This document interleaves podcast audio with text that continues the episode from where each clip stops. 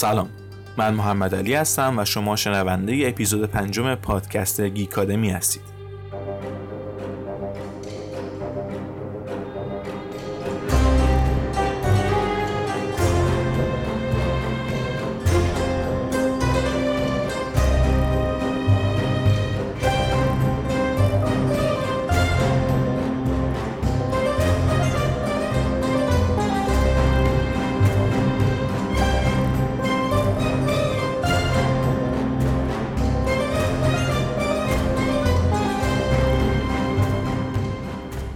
ذهنیتی که مردم از افراد نابغه دارن اینه که اکثرشون تنها و منزوی هستن. از نابغه های دنیای خودمون مثل استیو جابز و مارک زاکربرگ گرفته تا نابغه های خیالی مثل شرلوک هومز. شرلوک نماد تمام کمال این نوع شخصیته. مغرور منزویه و آداب و معاشرت اجتماعی براش مهم نیست. کسیه که روابط و احساسات خودش رو قربانی می‌کنه تا کاری که می‌خواد انجام بشه. خودش دیالوگی داره که میگه احساسات یه نقص شیمیایی تو ذهنمونه که این نقص واسه افراد بازنده است. ویژگی بارزی که سریال شرلوک داره اینه که اومده تا این ذهنیت یعنی نابغه های منزوی رو از بین ببره و نشون بده که همه نابغه ها منزوی نیستن و نبوغ نیازی به انزوا نداره. و اتفاقا برعکس این کمک دوستان و اطرافیان در خیلی از موارد به نفعمونه در طول سریال می‌بینیم که شرلوک آروم آروم شروع می‌کنه به ارتباط برقرار کردن و خودش رو ابراز می‌کنه. و می‌فهمه که همه مسائل رو نمی‌تونه به تنهایی حل کنه و بعضی موقع ذهن منطقیش رو می‌ذاره کنار تا روی احساساتش کار کنه. در ادامه در مورد چند تا از ویژگی های شخصیتی شرلوک صحبت می‌کنیم. اینکه منزوی بودن و تنهایی نبوغ و برتری به همراه نمیاره و اگر کسی نابغه محسوب میشه صرفا یه آدم گوشگیر و تنها نیست.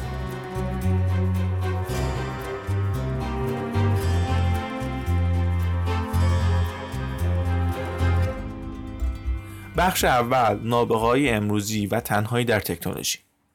معمولا اکثر افراد جامعه شیفته افراد نابغه میشن و دوستشون دارن. از نابغه های دنیای خودمون مثل استیون هاکینگ تا نابغه های خیالی مثل دکتر هاوس از سریال هاوس امدی اینکه چه چیزی یا چه ویژگی هایی باعث تعریف یه نابغه میشن مبحثیه که همه روش توافق ندارن. می‌تونه ژنتیکی یا اکتسابی باشه. ولی چیزی که مهمه اینه که اکثر نوابغ مشخصه ها و توانایی های مشترکی دارند مثل توانایی استدلال های خارق العاده حافظه تصویری قوی و صحبت روان و سریع و بدون توقف. یه ذهن سریع و تند که افراد عادی قادر به همراهی باهاش نیستن. در کنار این ویژگی های خوب اکثر نابغه ها خصیص های تاریکی هم دارن. مثل وسواس های فکری شدید تمیز ندادن موقعیت های مختلف و از همه مهمتر جامعه گریزی و دور بودن از برخوردهای اجتماعی. مخاطب عاشق دیدن نابغه است. حتی اگه این نابغه ها دوست داشتنی هم نباشن. چون این نوع شخصیت مثل ابرقهرمانهایی هستن که قدرتشون ذهنی خارق العاده است همونجور که بتمن با دیدن بد سیگنال دست به کار میشه شرلوک هم با دیدن یه مشکل موتور مغزش رو روشن می‌کنه تا اون موقعیت رو درست کنه. این نابغه ها کارها و محاسبات ذهنی ناممکن رو انجام میدن. مسائلی رو حل می‌کنن و حقایقی رو برملا می‌کنن که ما نمی‌تونیم حلشون کنیم و ببینیمشون. حتی ویژگی های بدشون هم باعث میشه جذاب و سرگرم کننده باشن. به خاطر نادیده گرفتن نرم های جامعه آزادانه چیزهایی رو بیان می‌کنن که ما بهشون فکر می‌کنیم ولی هیچ وقت جرأت به زبون آوردنش نداریم. نوع برخورد نابغه هایی که ما تو فیلم و سریال می‌بینیم بیانگر نوع تفکر و رفتارهایی هستند که در جامعه وجود داره و باعث به وجود اومدن این نوع رفتارها در این افراد میشه. توی دهه گذشته اکثر نابغه هایی که دیدیم به فرم خوره های تکنولوژی به وجود اومدن. مثل مارک زاکربرگ در فیلم Social Network و یا ریچارد در سریال Silicon Valley. این چه چیزی رو بهمون نشون میده؟ اگه کمی بهش فکر کنیم می‌بینیم که ما جامعه هستیم که وابسته تکنولوژی شده. جامعه ای که تکنولوژی رو به عنوان بستری برای نمایش هوش بالا و خلق نابغه های تکرار نشدنی می‌بینیم. شرلوک هم به نوعی این نوع تفکر دنبال می‌کنه. ولی به جای اینکه از تکنولوژی خاصی استفاده کنه از مغزش به عنوان یک کامپیوتر استفاده می‌کنه. پس در نهایت شرلوک هومز خودش تکنولوژی مورد نظره. اون برای استفاده از مغزش و به یاد آوردن اطلاعاتی که نیاز داره از تکنیک قصر ذهنی یا مایند پلاس استفاده می‌کنه. تصور کردن یه مکان آشنا که تو چیزایی که می‌خوایم رو ذخیره می‌کنیم. در مورد این تکنیک بعدا مفصل صحبت می‌کنیم. مثل هر کامپیوتری ذهن شرلوک هم مقدار فضای محدودی داره تا اطلاعات رو ذخیره کنه. اطلاعات پرونده های قبلیش رو نگه میداره و چیزهایی که ضروری نیستن رو پاک می‌کنه.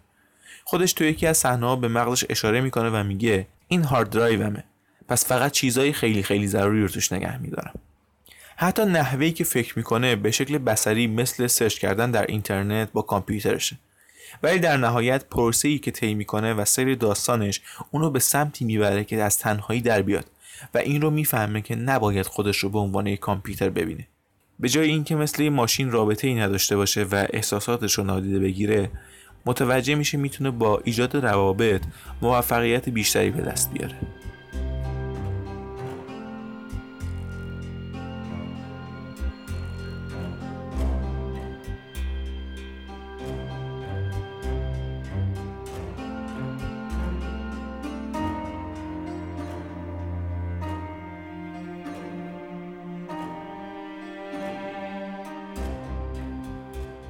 بخش دوم سری داستان شرلوک و ساختن روابط. وقتی برای اولین بار کارگاه باهوش خودمون رو می‌بینیم اون همه خصوصیت هایی که یه آدم نابغه منزوی باید داشته باشه رو داره. عملا هیچ دوستی نداره مغروره و از لحاظ اقلانی خودش رو از همه بالاتر می‌دونه. به شدت به جزئی ترین چیزها دقت می‌کنه و موقعی که می‌خواد صحبت کنه مخصوصا موقع هایی که می‌خواد یه استدلال رو توضیح بده حرفاش رو با سرعت زیادی بیان می‌کنه. ولی دقیقا همینجاست که جان واتسون وارد ماجرا میشه. واتسون دوست جدید شرلوک رو درست همون جوری که هست و با تمام ویژگی های خوب و بدش میپذیره. اونم با وجود اینکه اکثرا بهش می‌گفتن کنارش نمونه و به زندگی معمولیش برگرده. در نهایت واتسون باعث میشه تا شرلوک هم آدم بهتری بشه و هم کارگاه بهتری باشه. از اینجای داستان به بعد می‌بینیم که شرلوک کم کم شروع می‌کنه به ابراز احساسات و به اطرافیانش بیشتر وابسته میشه.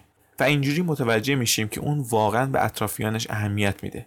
ولی نشون دادن این احساسات رو یک جور ضعف می‌دونسته.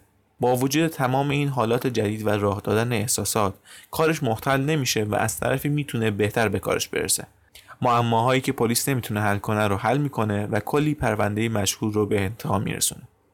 جایی می‌رسه که شرلوک خودش اقرار می‌کنه و میگه که چجوری منزوی بودن مانع کارش می‌شده. تو صحنه عروسی واتسون شرلوک به عنوان ساقدوش داماد پا میشه تا در مورد توانایی و احساساتی که واتسون وارد هر پرونده می‌کرده صحبت کنه. اینکه بدون واتسون نمی‌تونسته این پرونده ها رو حل کنه و اون جان واتسون بوده که باعث می‌شده جون خیلی ها نجات پیدا کنه. با کمک واتسون شرلوک تونست با لذت بیشتری به هدفاش برسه و اینجوری می‌بینیم که هر دوشون باعث رشد همدیگه میشن و تبدیل میشن به یک گروه دو نفره قدرتمند. همونطور که سریال پیش میره می‌بینیم که شرلوک با ساختن رابطه عمیقتر با اطرافیانش این تفکر غلط رو کم کم از بین می‌بره. این ایده که همه نابغه ها به خاطر انزواشون به موفقیت می‌رسن و برای رسیدن به موفقیتی که می‌خوان به هیچ کسی جز خودشون نیاز ندارن. تو فصل چهارم با خواهر شرلوک یوروس آشنا میشیم. کسی که قدرت ذهنش از شرلوک و برادرشون ماینکرافت هم بیشتره و قدرتمندتره. یوروس خالی از احساسات و هیچ رحمی نداره. اون سعی می‌کنه تا شرلوک رو با یه سری تست ها و وسط کشیدن زندگی افراد دیگه شرلوک رو آزمایش کنه. ازش می‌خواد تا بین کشتن برادرش یا واتسون یکی رو انتخاب کنه و انتخابش کاملا خواهرش رو غافلگیر می‌کنه. اون انتخاب می‌کنه تا خودش رو بکشه. این احساس از خودگذشتگی و فداکاری برای یوروس قابل درک نیست. قبل از اینکه شرلوک تو این موقعیت قرار بگیره خاطرات خواهرش تو مغزش رو پنهان کرده بود. خواهری که به خاطر کارهای خطرناکش در زندان فوق ام زندانی شده بود. در نهایت شلوگ این خاطرات رو از عمق خاطراتش میاره بیرون. شاید اول جدا شدن از احساسات و فراموش کردن خاطراتی که برامون دردناک هستن منطقی به نظر برسه. ولی می‌بینیم که این روش اصلا کارساز نیست.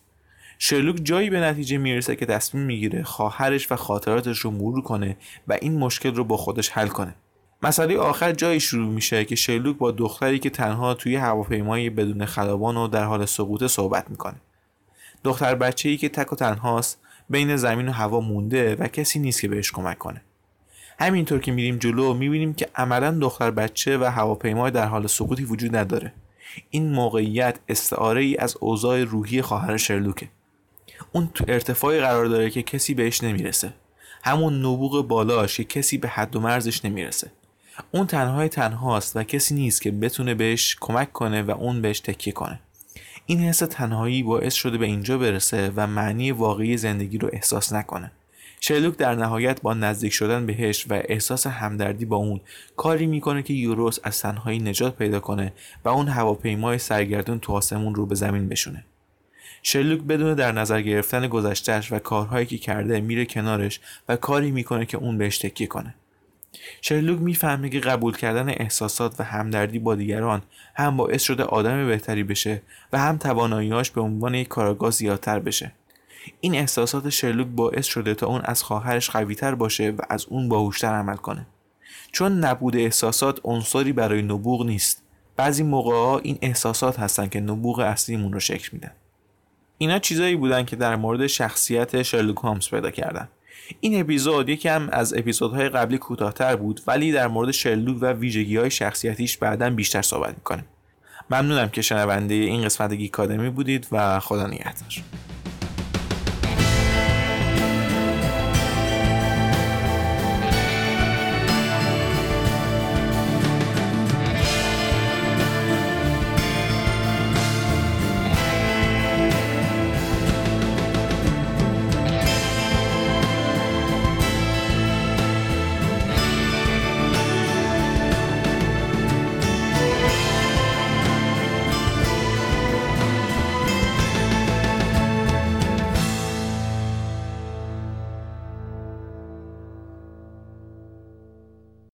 We don't know a thing about each other. I don't know where we're meeting. I don't even know your name.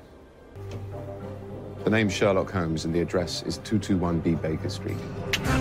Afternoon.